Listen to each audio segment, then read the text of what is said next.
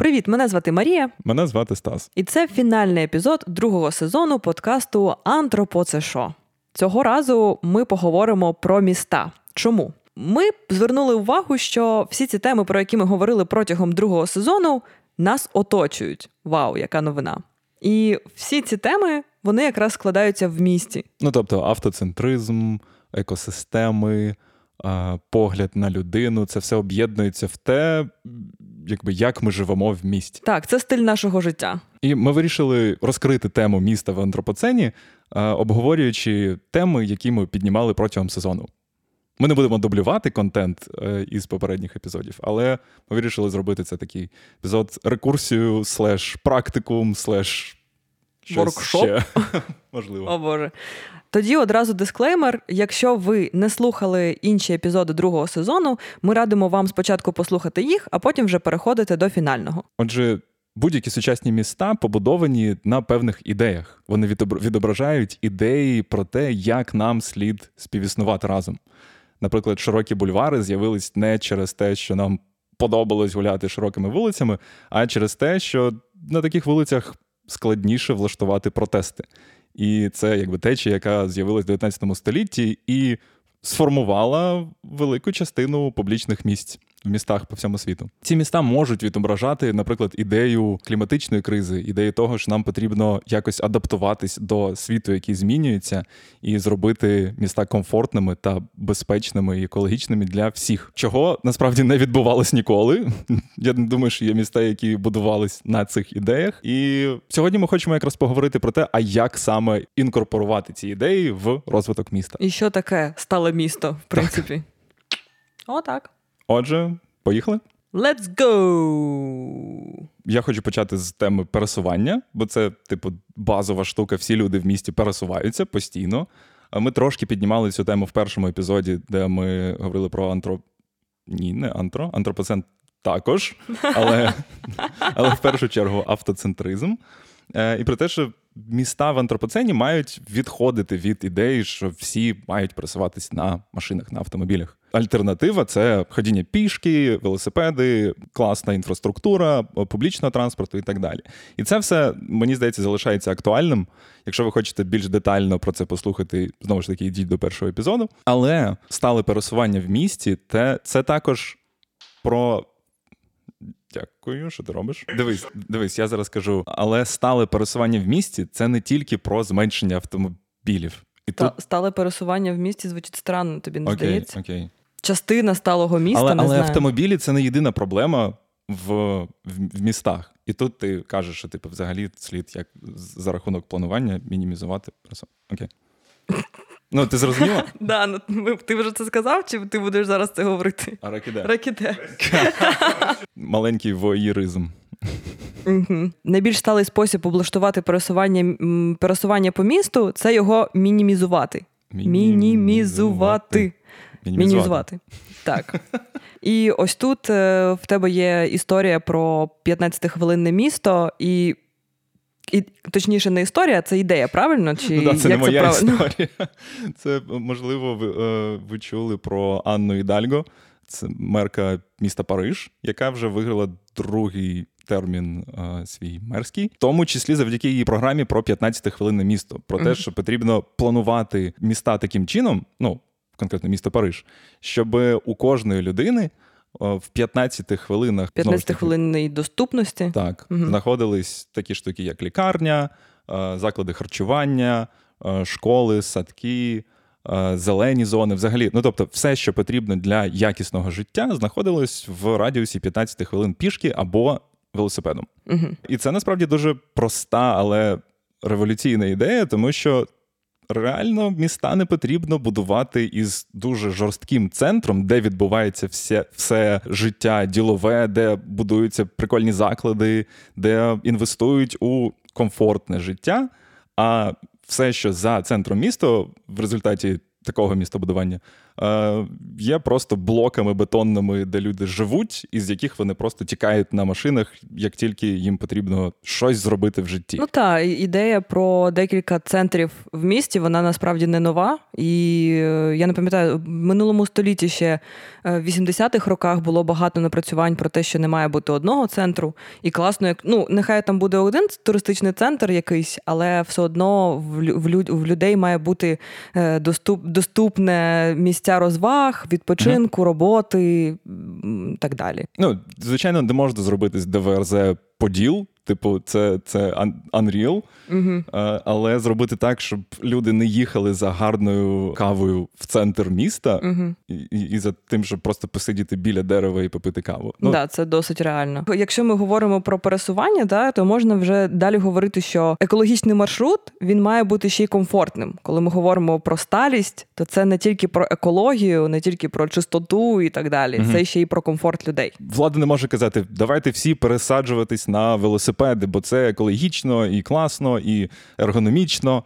Але якщо немає інфраструктури, якщо це некомфортно, якщо це небезпечно, і ти постійно відчуваєш сморід від автомобілів, і ти, ти не будеш обирати велосипед тільки тому, що ти так сильно ціниш екологію. Це також про комфорт. Дуже простий приклад це Desire Lines. Це такий термін урбаністичний про всі ці стежки, які утворюються, коли дорогу інфраструктуру роблять некомфортно, і люди починають просто самі протоптувати стежки, які їм комфортні. Я думаю, ви бачили такі штуки постійно по всьому місту, коли є завжди є місця зрізати. Це навіть якщо це 5 метрів, але все одно зручніше зрізати по травичці і пройти по цій стежці. Це правда. Як приклад, можна Просто почекати, поки люди самі визначать найкомфортніший для них маршрут, а потім вже облаштувати інфраструктуру під комфорт, який продемонстрували люди. Так, наприклад, зробили кампус Мічиганського університету, і взагалі ця практика використовується часто в урбаністиці. Угу. Люди просто там протоптали доріжки, і потім вже за ними зробили асфальтовані да, стежки. Так, Окей. так.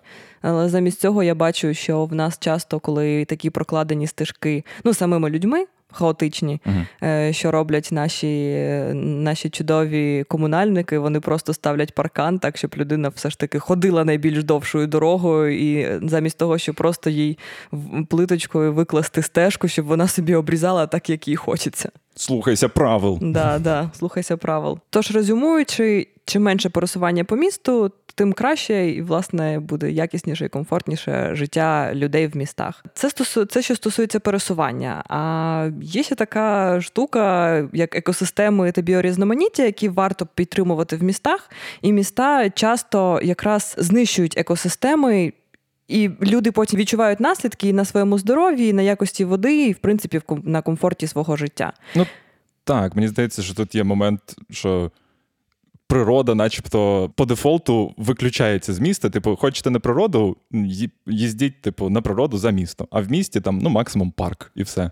Угу, Але як можна підтримувати біорізноманіття в місті? Парки, зелені зони, насадження вони мають бути не фрагменто, не фрагментарними, як вони в нас зараз посаджені. Е, Тому що якщо ви зробите маленьку частину паркової зони, там будуть жити якісь тварини, рослини, комахи і всі інші істоти. Але ну це буде дуже обмежена екосистема, і тим самим вона буде бідніша, тому що в них не буде можливості розвиватися. Ну і вони не можуть переміститись в інший парк, бо для цього їм потрібно декілька кілометрів по асфальту через автомобілі іти. Так, і наслідком цього можна. Згадати кілька прикладів нещодавних, буквально кілька місяців тому mm-hmm. помітили на Деміївській е, лося, який невідомо звідки вийшов. Його помічали там вже кілька разів. Він просто ходив розгублено по місту. І... Ну, Скоріше за все, він вийшов із Голосівського парку. Угу і заблукав, не знав, куди далі йти, бо далі не було рослинності. Так, да, він просто був дезорієнтований, і це якби показник того, що е, тварина може блукати, виходити з місця свого проживання, і швидше за все вона може загинути. Ну тобто, тому угу. що в місті вона не виживе. Але інший приклад це те, що нещодавно ми з тобою помітили соколів над будинками. Е, Кілька зграй, здається, ми бачили. І Швидше за все, вони почали прилітати до міста, тому що з'явилися дуже високі будівлі, дуже високі житлові комплекси. І це не комплімент цим жилим Абсолютно комплексом. не комплімент, так. Але оскільки соколи і взагалі подібні птахи звикли жити в гірських місцевостях, то якраз е, ну, ці високі будівлі для них відіграють роль гор. Угу, угу. Правильно? Гор, гір. Гір, гор. Так, де вони можуть полювати і відчувати себе в якійсь плюс-мінус безпеці. Ну, я просто про всяк випадок скажу, ти просто сказала, бачили кілька зграй. Ми не бачили кілька зграй а, окей. соколів. Кілька, типу, як це? Сімейство, швидше за все, ми бачили. Ну так, їх було окей. декілька особин. Не так важливо. Але разом з тим, не все, що зелене, не не скрізь, де є газонна трава, це означає екологічне і стале. Є певний, я думаю, розповсюджена ідея, що, типу, якщо ти просто десь фігачиш зелень, то це вже якийсь ну, крок в сторону екологічності, і ти робиш гарну справу. Але насправді екологічність в місті є складнішою, ніж просто зелені насадження. До цього потрібно додати якось більше поінформованості і і ну, розуміння контексту. Бо, наприклад, є такі будівлі у Мілані, вони називаються вертикальні ліси, боско вертикале які фактично є жилими комплексами із насадженнями прямо в будівлі на різних поверхах. І це виглядає дуже красиво. Але, мабуть, дуже екологічно. Ні, в тому, в тому то і проблема, що це виглядає дуже екологічно, як якийсь типу, ну прям е, будинок майбутнього. На будівництво таких вертикальних лісів витрачається набагато більше енергії, та конструкція має бути дуже міцною для того, щоб їх витримувати, ці ліси. І набагато дешевше і насправді екологічніше було б просто висадити ці дерева. Поряд із е, будівлею. І якщо ви подивитесь і загуглите цей будинок, то ви побачите, що навколо нього немає майже рослинності, там просто газонна трава. Таких прикладів дуже багато, які не такі ж ефектні, як вертикальні ліси у Мілані, але побудовані на цій ідеї, що якщо ми просто насадимо десь красиве дерево, або газонну траву підстрижену, то це буде виглядати екологічно і матиме екологічний ефект. Мені здається, тут якраз можна дуже влучно перейти до наступного блоку про е, людську природу. Те, що ти щойно сказав, мене навело на думку, що екологічне зелене, воно ще й часто дорівнює привілейованість. Uh-huh. Тобто, якщо в людей є гроші, вони можуть собі дозволити жити в якихось таких житлових комплексах, де більше зелені, де більше місць для відпочинку, для сортування. Так, так. Там можуть ну зараз багато реклами скрізь висить там еко. Комплекс, е, щось Еко, таке.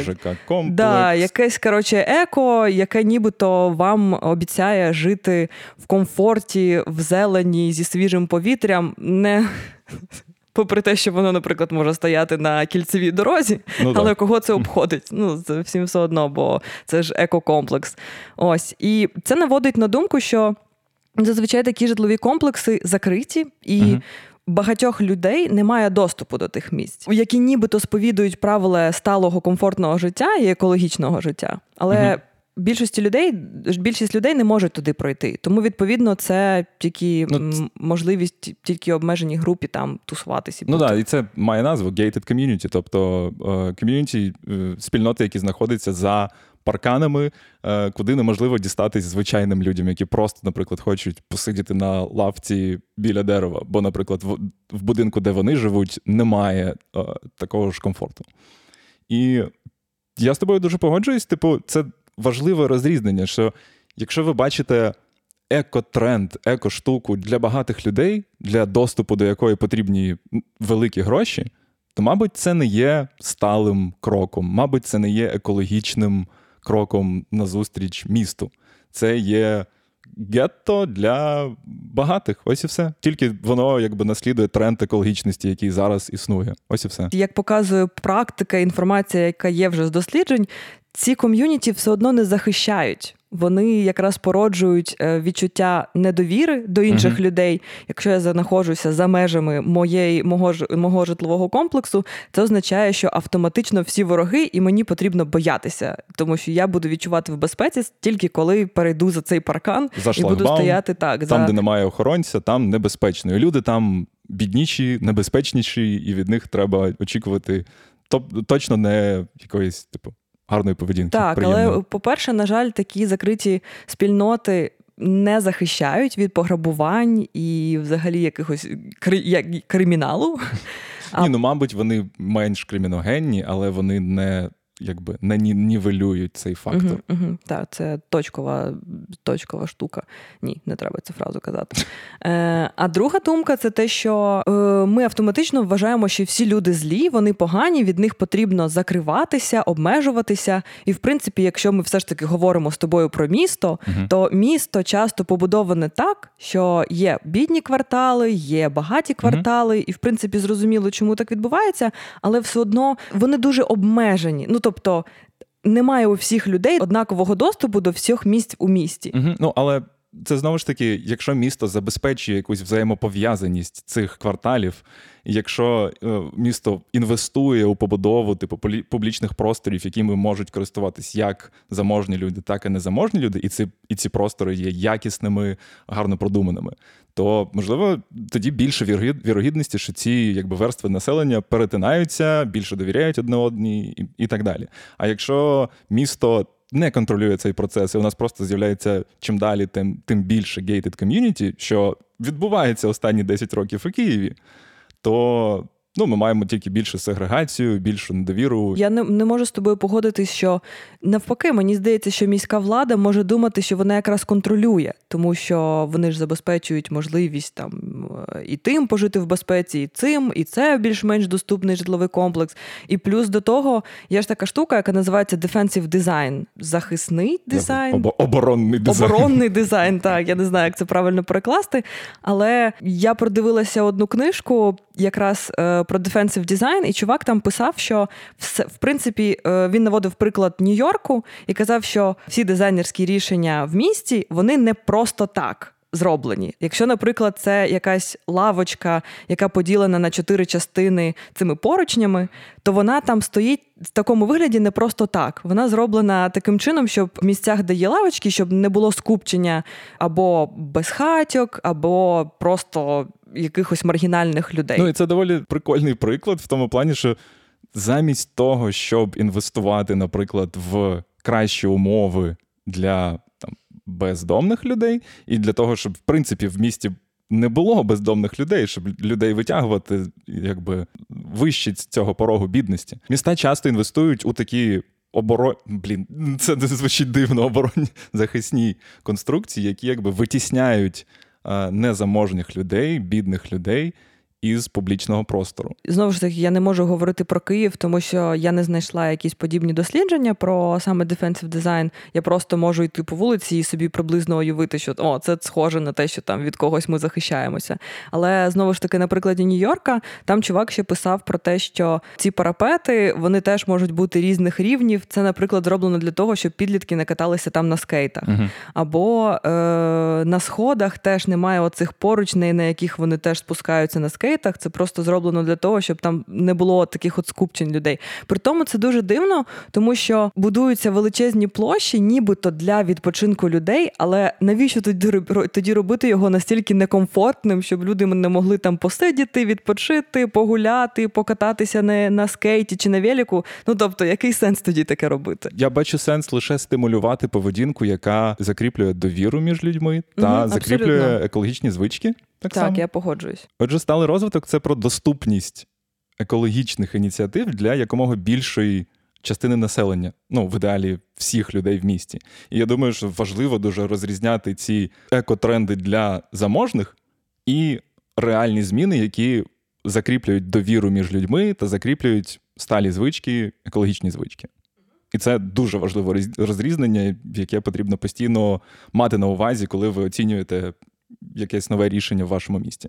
І якщо ми продовжуємо говорити про доступність для всіх, то, мабуть, варто поговорити про два найпопулярніші види діяльності людей у місті, а саме відпочинок і робота. Бо фактично більшу частину нашого життя ми або відпочиваємо, або працюємо, і робимо це у містах серед тих з нас, хто живе в містах. Очевидно, що в Києві і в багатьох містах зараз, українських містах, не вистачає рекреаційних зон, не вистачає парків. Ну, ти знаєш, можливо, парків і вистачає, але вони часто є застарілі, і, і вони знову ж таки фрагментарні. Тобто є, наприклад, Труханів, і нам хтось. здається, в Твіттері писав, що, типу, вам не вистачає рекреаційних зон, йдіть на Труханів.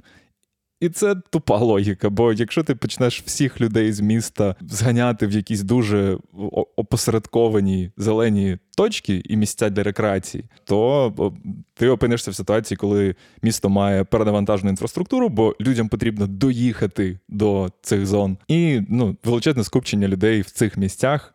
А не як якийсь рівномірний розподіл людей по місту, яке має величезну купу децентралізованих місць для якісного відпочинку. Є непоганий приклад, хоча він досить болючий, особисто для мене. Це поштова набережна в Києві. Е, агенти змін робили дослідження. Вони зробили дослідження поштової площі, як пересуваються люди в різну частину доби і в різні дні тижня. Угу. І вони подивилися, де там які скупчення.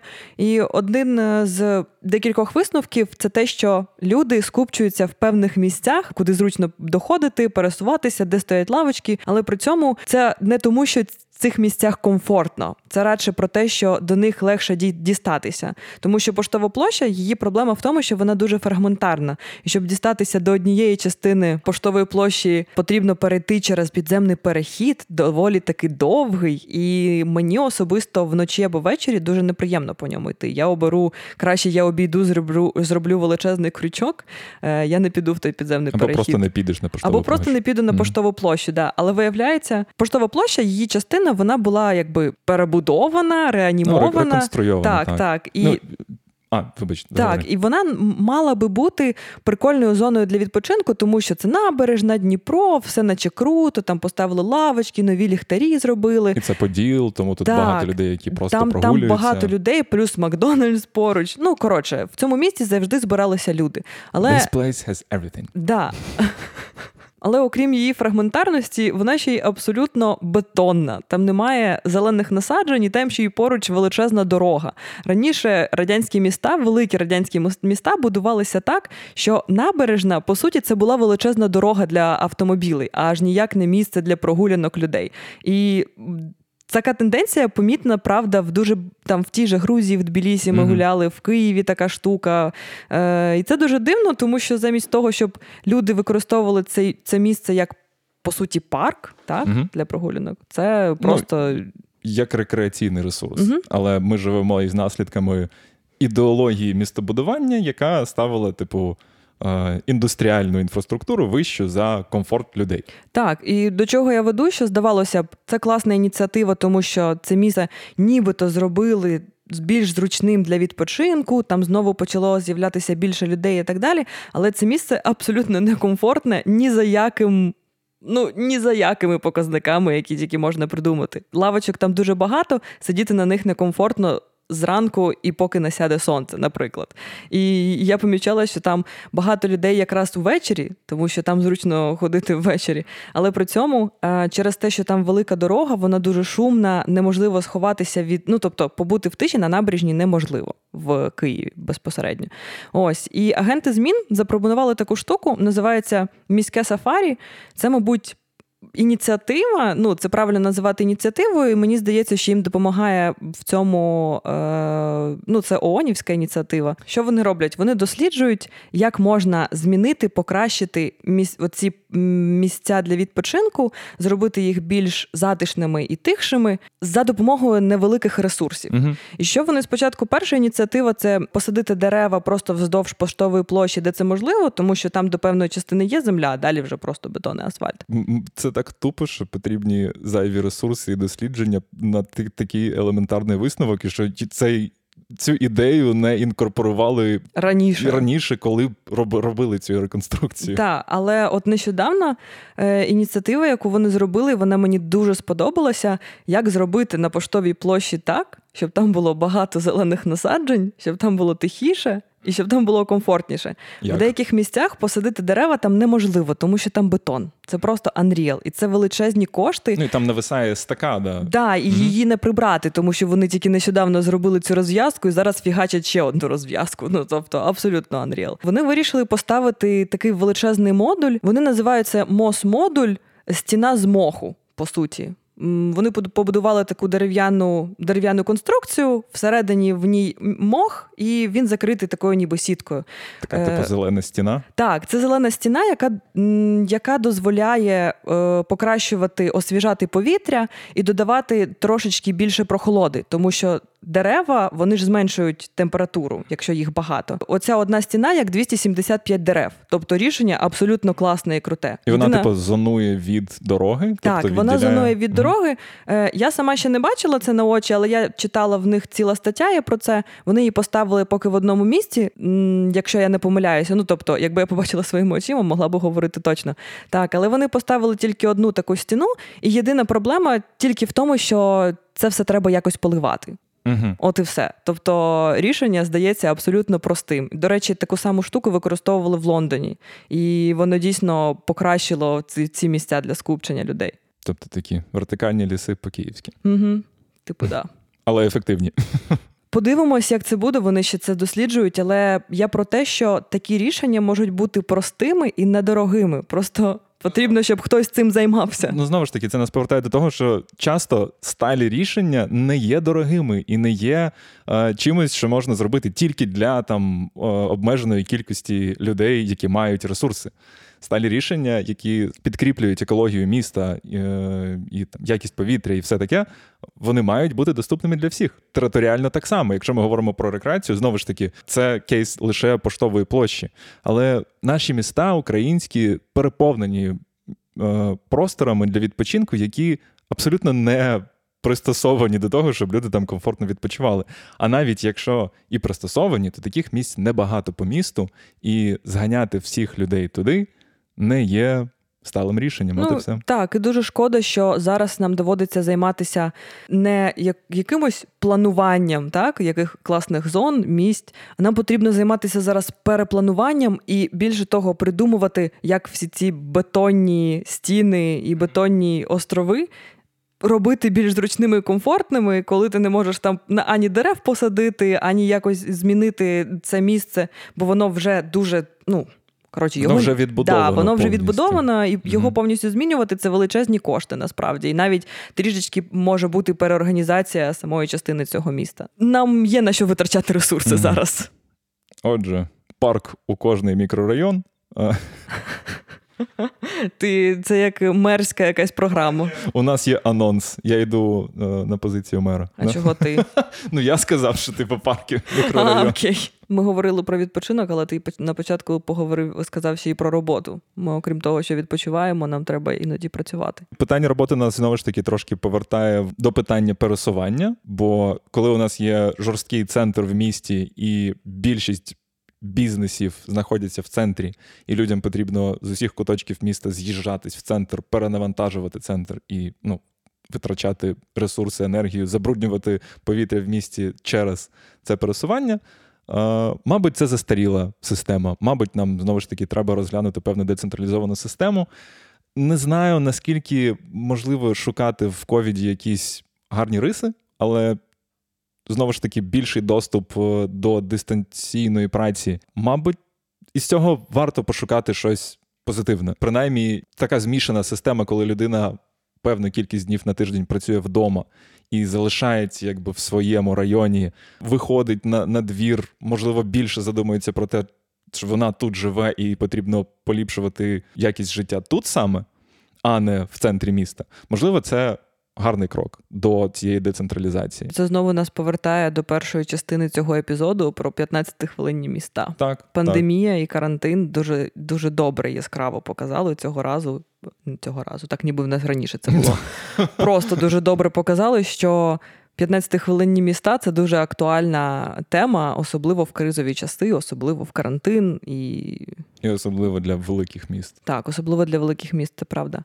І я ще хотіла тут додати одну, один момент. Мені здається, що це також цікаво.